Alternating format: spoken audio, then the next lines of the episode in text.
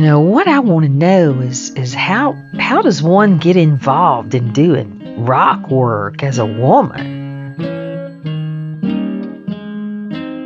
Do you really, really want to know? Or do you just want the rehearsed response that I always give? What would happen if we chose to really tell the truth about ourselves. Like if we really, really just told the real truth of our lives. I'm not saying that it's true.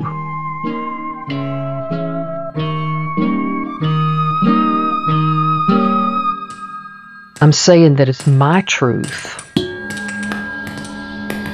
You're listening to Hammered.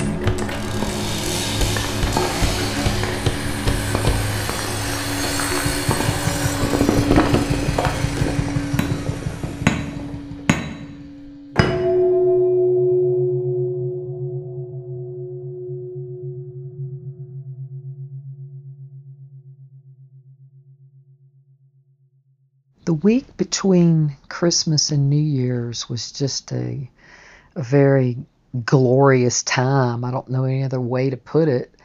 Me and the guys had decided to be off the week after Christmas. Actually, we took two weeks because our client wasn't going to return until I think the 17th of January, and that was the grouchy lady. So we kind of just waited and decided let's just take this time and and go live and enjoy because we'd really been busting it we'd really been working solid and putting in the time and you know doing the projects and and also I think when you're working that close with people physically and you eat together. I mean, you're just together the whole time. There's not much break from one another, and uh, I felt like those boys needed a break from me and uh, and I kind of needed a break from them too. I really love them, but it's it takes a lot of energy uh, for me to continue teaching and talking and teaching and talking and all that. So, and I think they understand that. Um, the more that I was with them, the more I started seeing how tapped in that they truly are as as men. They do have some feminine energy that they are tapped into and I so appreciate that that they're not just pure testosterone walking around with a shovel. You know they they have some depth and some kindness and stuff and so it's it does make it a lot easier to have that kind of energy in the mix. Um, but during that time, I was hanging out with my artist friends, and we had gotten into a little habit of me going to pick them up in the green army green tundra. I started calling it the school bus, and uh, I'd pick them up, and we'd go have brunch or lunch, and have these marathon, you know, conversations, and it was just so. Um, it made me so happy to be with these two women, and they're both um, just very thoughtful and good listeners, and I just love them. And so we would go out and do our thing and go in antique shops and be looking for stuff, just kind of milling around, but mostly just having some really uh, in tune conversations and that's really what I am attracted to at this point in my life. You know, I don't have to be entertained.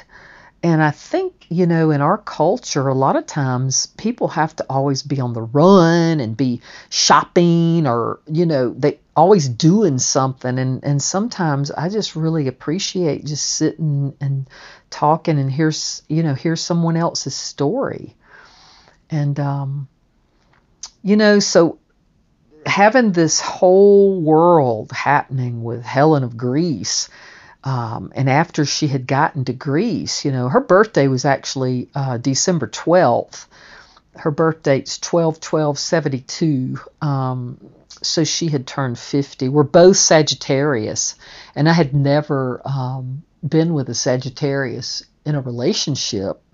And she hadn't either. So this was going to be an interesting thing because I think that was one of our commonalities was, you know, Sagittarians are pretty independent and just some of the characteristics. But New Year's Day, um, I woke up with a Happy New Year, baby girl. And I'm like, baby girl? Nobody's ever called me baby girl in my life. And it made me laugh.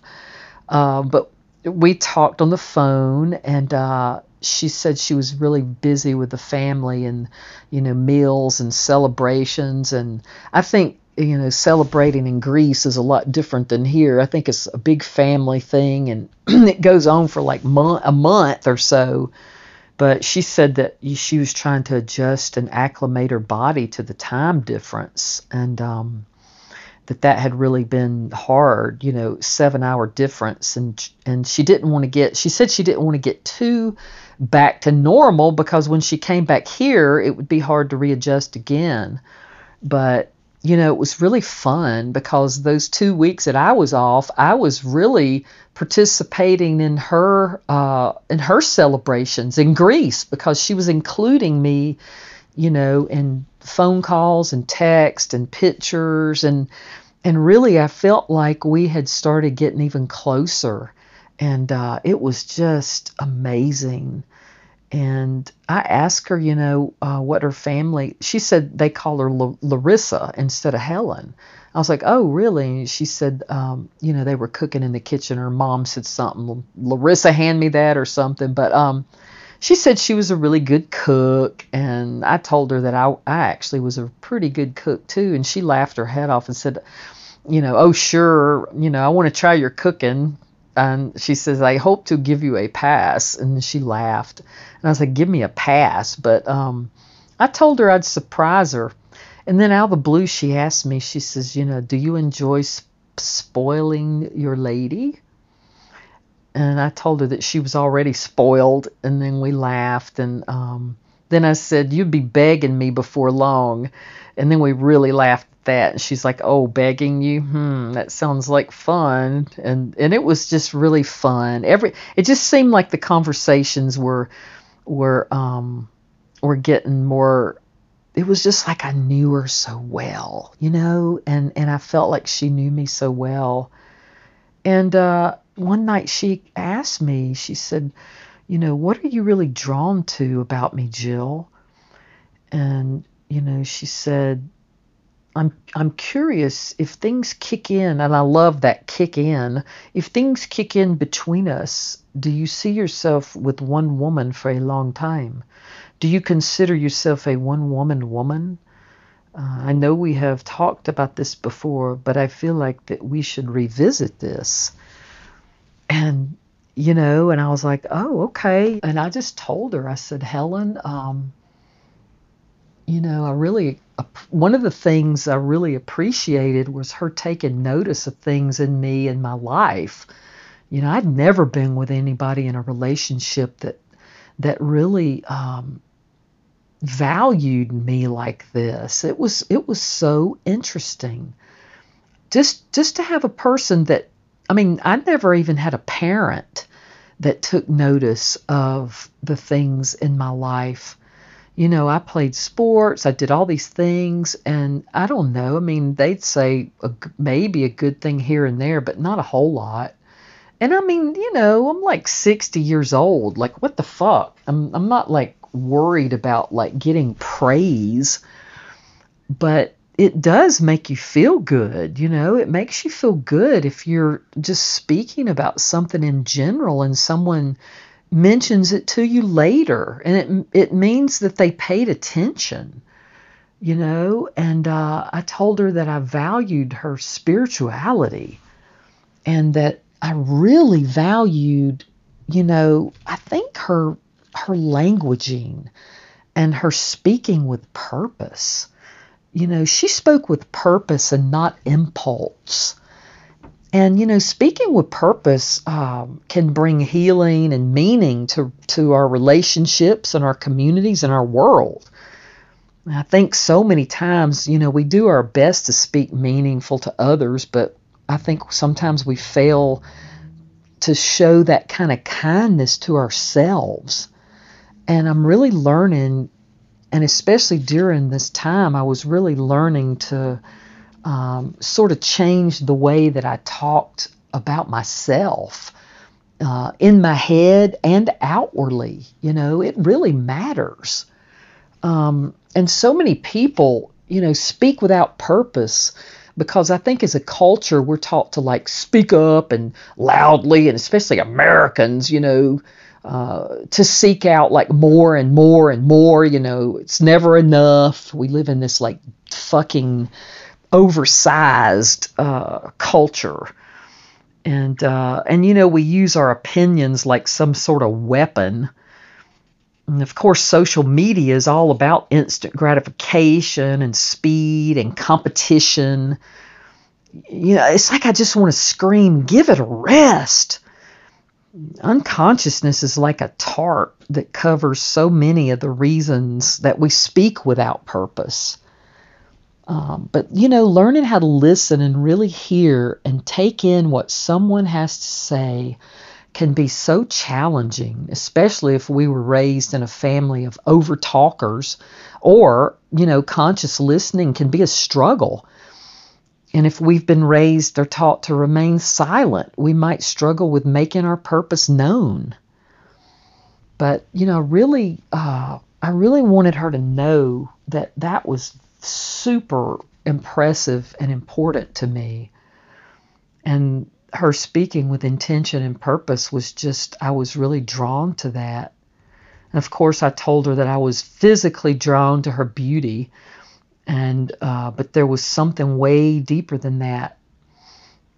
She had sent some pictures of herself and her horse, a couple of horse pictures, and uh, her horse, his name was Troy. She had one named Troy and one named Penelope.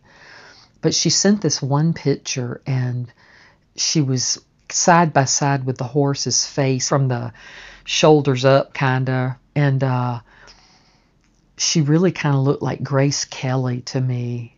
She was very very beautiful in this picture and she was real classy. She's very classy. She had this her hair was really long she had it pulled back and she wore these these really beautiful diamond earrings. But her her look was very classic. She didn't wear a lot of makeup. She was just strikingly beautiful.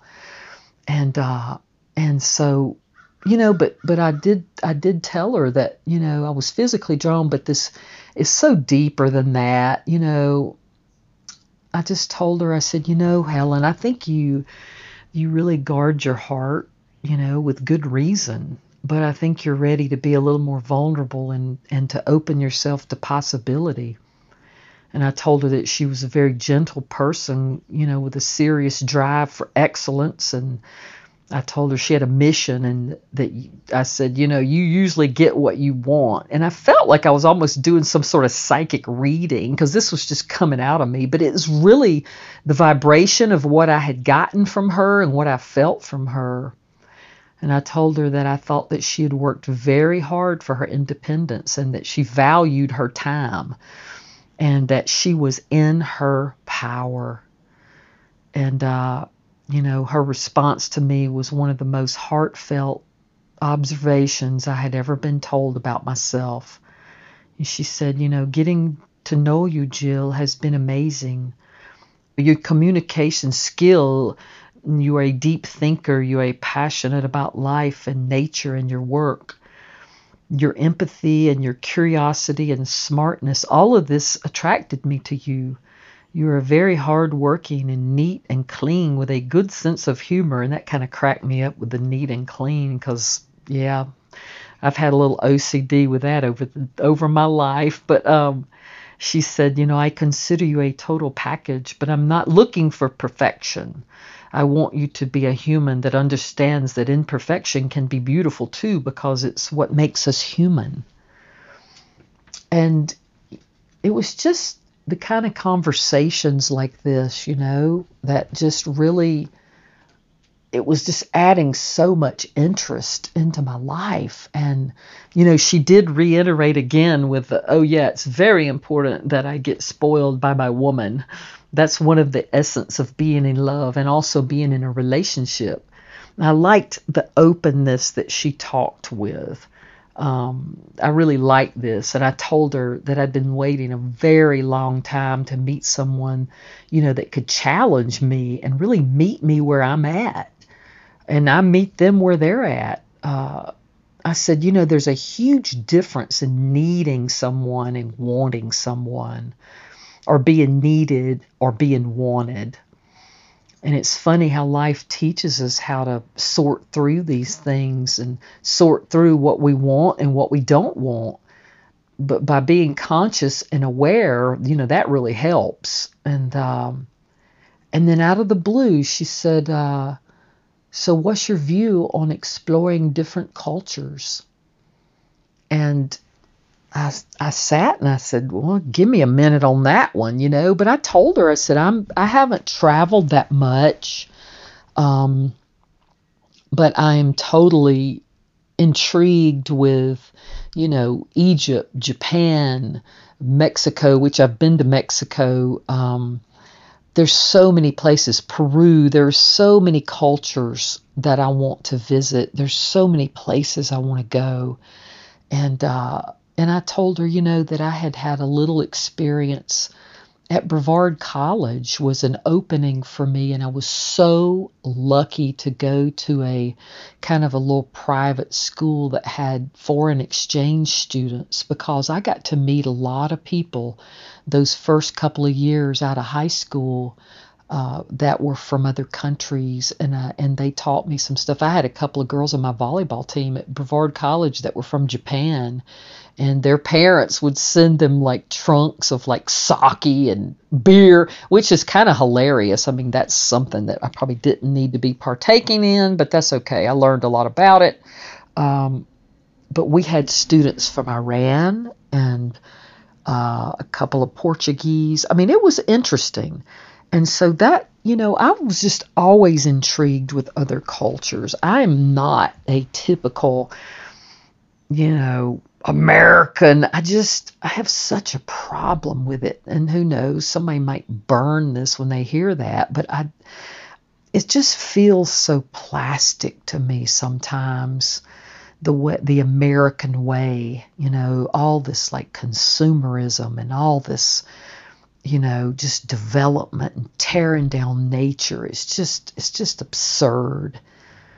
And um, talked about that a little bit, and then she told me, you know, that she had always been the rebellious and the independent one in her family. And uh, she says, you know, my father would say that my spirit animal is the cat because I have a mind and ideas of my own. And then I just asked her, I said, you know, how'd your family, and as I've been wanting to ask this, I said, how'd your family deal with the gay thing? Or, or should I say, you liking women, you know, not trying to label you as gay? Uh, and she said, you know, I, I came out when I was 21 to my whole family, but I told my sister when I was 19. And uh, I said, well, how'd they handle that, you know? And she says, Well, at first my father blew up and wouldn't talk to me for about a month, but my mom wasn't so hard on me. Uh, and in the end, we all sat and talked about it, and I was surprised at how understanding my father became about the situation. And he said, Larissa, whatever makes makes you happy will make me happy.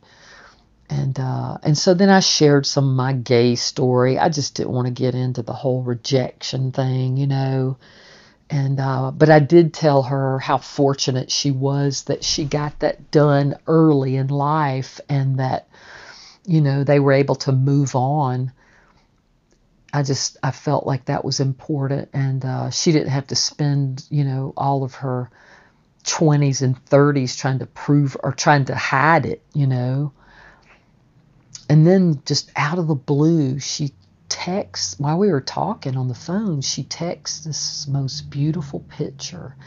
And it reminded me kind of princess diana. It was her and she was wearing this like cream colored dress uh, sitting with a group of these like uh, ethiopian children. And i said where is that? And she said ethiopia. And I, I knew it. I just knew it when i looked at it. And she said that it had been a very beautiful experience for her and um, you know she said, I love to travel, Jill, and explore and do some humanitarian work. And someday I hope that we can do this together, Jill. And I told her, I said, Helen of Greece, I'd follow you to the ends of the earth. And she started laughing. And, you know, it sort of just opened this like door to I don't even I don't want to call it daydreaming, but sometimes I would find myself daydreaming and we talked about houses and we talked about, you know, decor and the things we like and and it was so interesting because never I've never been to the country, you know, but she started sending me all these pictures of the the land and the uh, the vineyards, and it was just blowing my mind. And uh, she said that her house, her father had built the house that they were in. It was a family house for generations to come.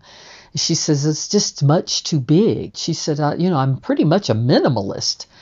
And I, I really love that. And she says, you know, for me, Jill, it's mostly being outside in nature and uh, you know, but I love a good a good house and a good fire, and you know, but all the things that she talked about uh, that we both talked about with houses were just uh, it was just so fulfilling. And I think that's when, you know, I truly had started to get that this journey and the joy in this journey was through this uh, imaginative place of seeing when she would tell me these stories and I could visualize and just see her out there, you know. And one picture she sent me was her on one of her horses and you know, she was like a badass. She had on these like leather gloves and in one hand holding the reins, she'd taken one glove off, but um, you know, she had on like a baseball cap and her hair pulled back and just really striking to me. It was like I just couldn't get enough of these pictures and I was like, send me more, send me more, you know, because I really felt like I was there with her. And I felt like I was living vicariously through Helen of Greece. And then, you know, it was really strange because we started sort of like getting in sync with each other. And I don't know how that happens. That's only happened to me maybe once, maybe twice in my lifetime. And I started having a lot of dreams about her. And uh, and one dream that I had about her was I dreamed that there was this beautiful kind of gray stone floor, and it was kind of like dusk. It was not really night, but not really afternoon. It was sort of that in between place. And there was a freestanding uh, big bathtub with a claw feet in the middle of this floor, of the stone floor. And then there was kind of stone walls, kind of ancient looking around her, but sort of dark. She was in this tub and she had her hair up, you know, sort of all tied up behind her. And she was in this bathtub kind of laying back and I had been outside and I'd been pruning and I came walking through and she was in this tub, you know, full of water and bubbles and all that and I walked past and I laid a peony flower right on her chest and just kept walking.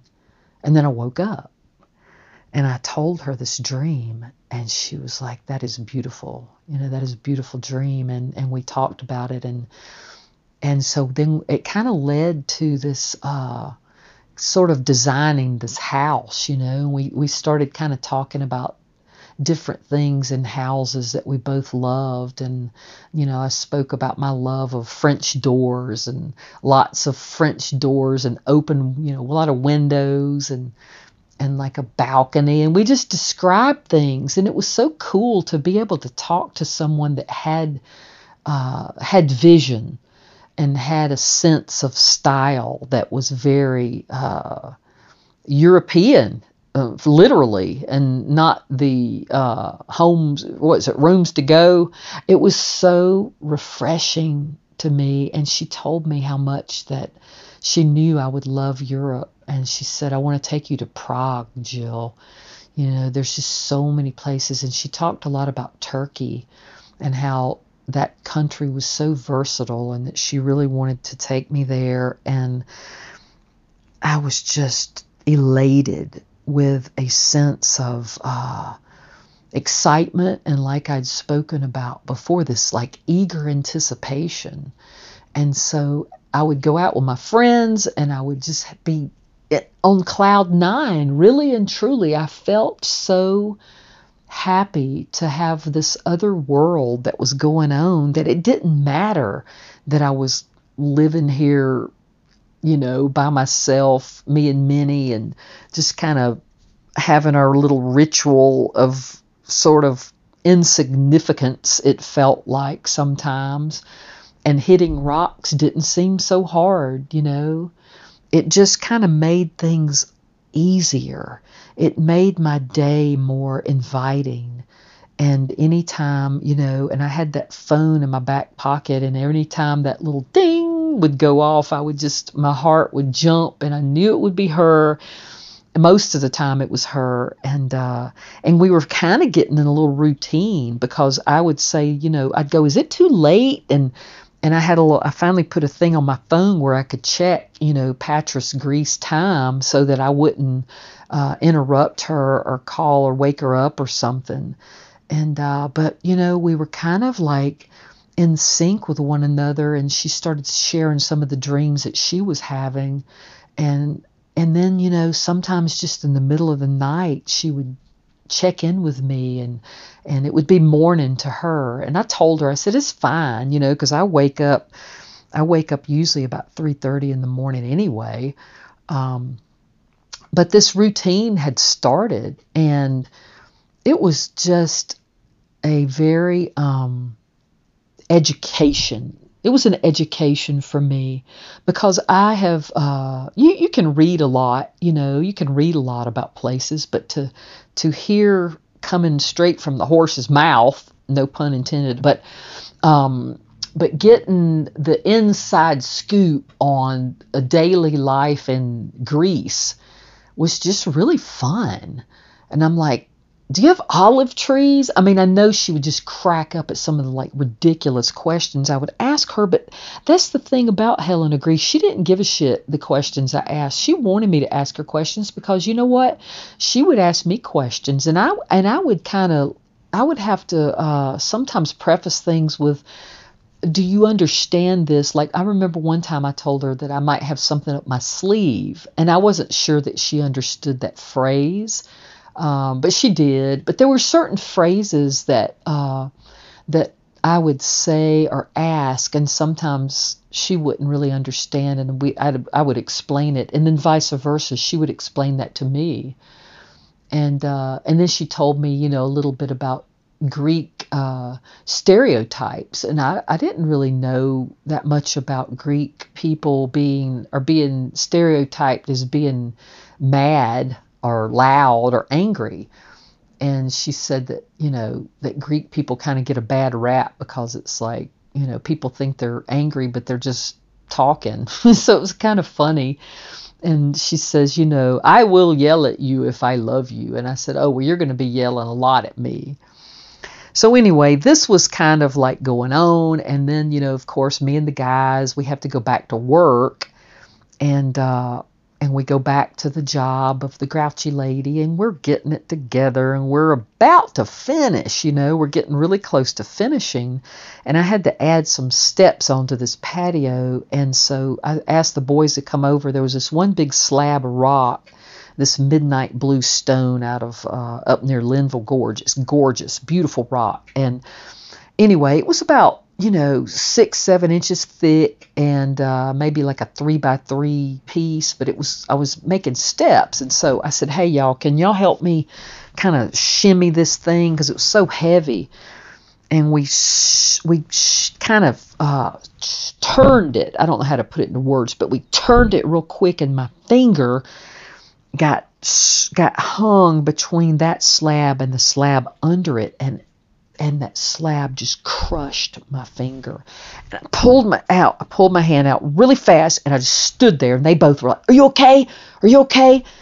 And I didn't even I didn't even say anything, but it was like I was just screaming inside of myself. I was just dying inside of myself, and I said, and I looked at them, and I go, "Ah, I don't even want to look at it." And they were like, "Take your glove off," and I go, "I'm afraid to." Take your glove off. And so i took my glove off and there was no blood. And usually if you if you you know catch a finger like that it usually pops it like a grape you know no pun intended with all the grape and vineyard talk. But anyway uh and it didn't bleed. And so i was like okay let me put my glove back on.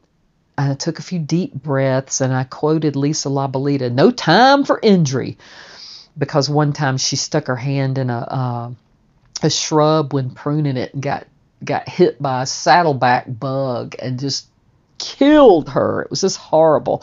And we were she was crying. It was just a horrible thing that happened, but I remember sort of like she was joking around dried up no time for injury and that sort of always stuck in my head. But anyway i uh, we continued working and uh, when i got home that night i put some ice and i told helen i said i really hurt my finger. You know i, said, I might have broken it you know and and she was real concerned and she was like well babe you know can you go to the hospital or go to get an x-ray or something? And i said no.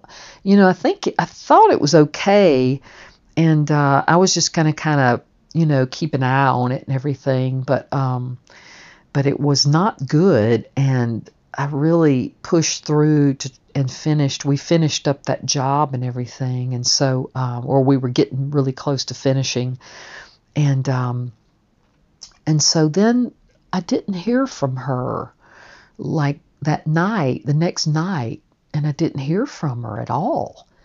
And I was really, really worried, you know, because I'd been hearing from her like about every two hours.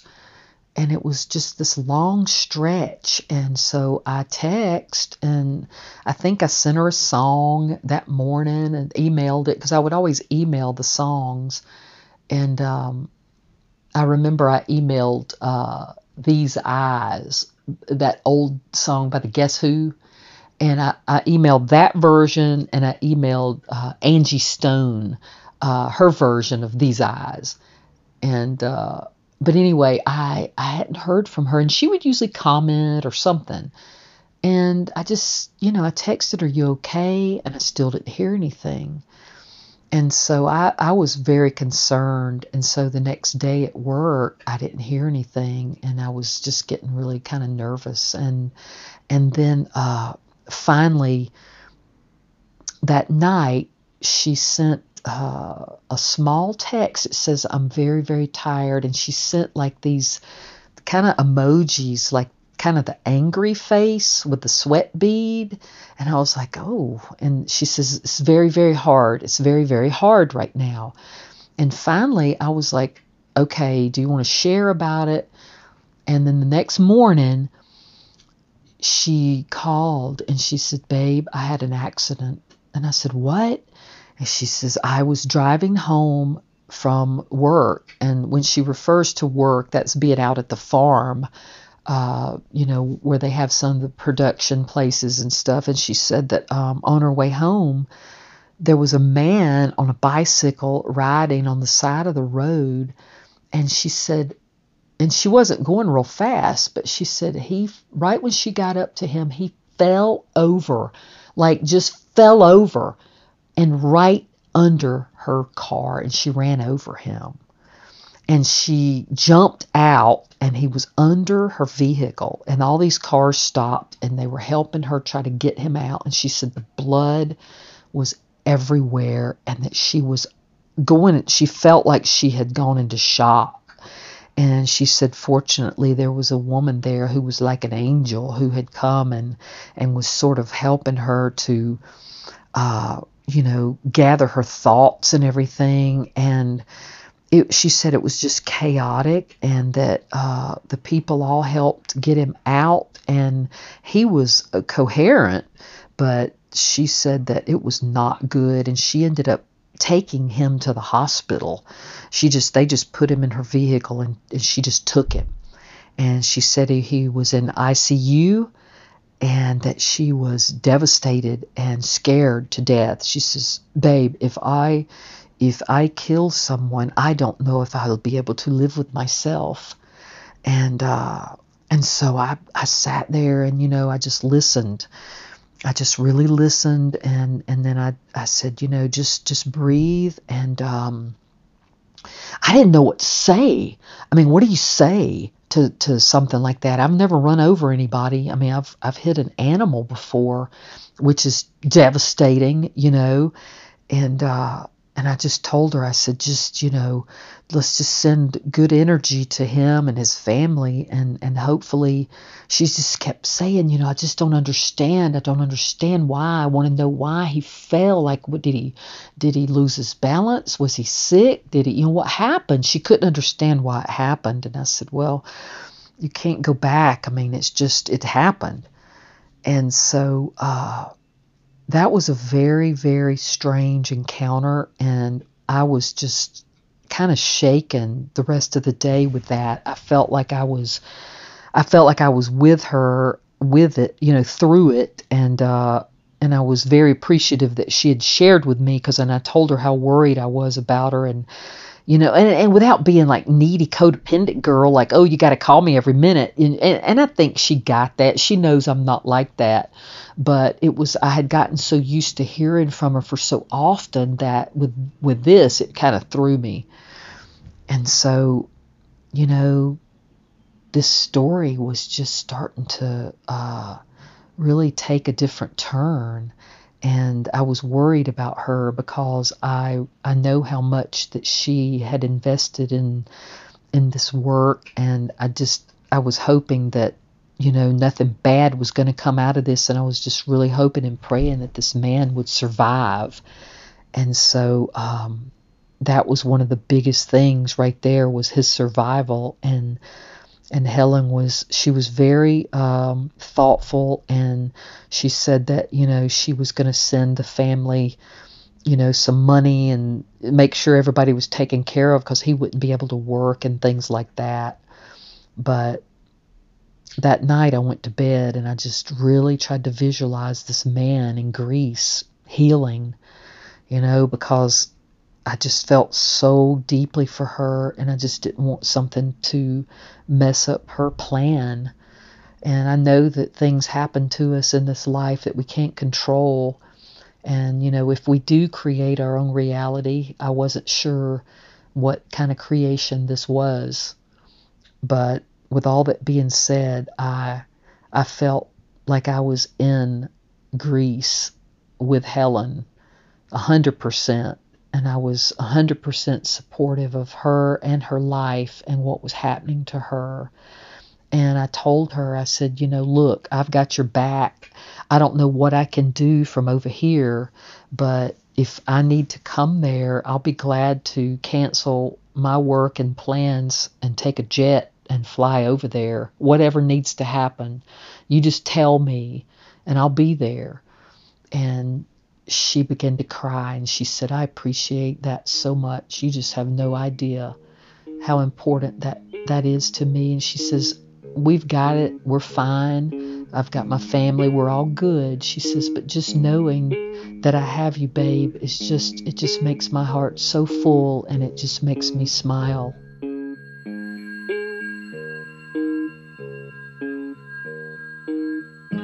Hammered is recorded and produced in the Blue Ridge Mountains of Asheville, North Carolina. It's narrated by Jill Haney, produced by Maggie Briggs and Jill Haney, and with sound design, editing, and music by Alexander Rodriguez.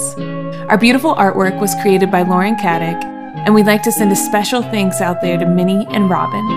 You can check out our website, podcasthammer.com, and follow us on social media for updates.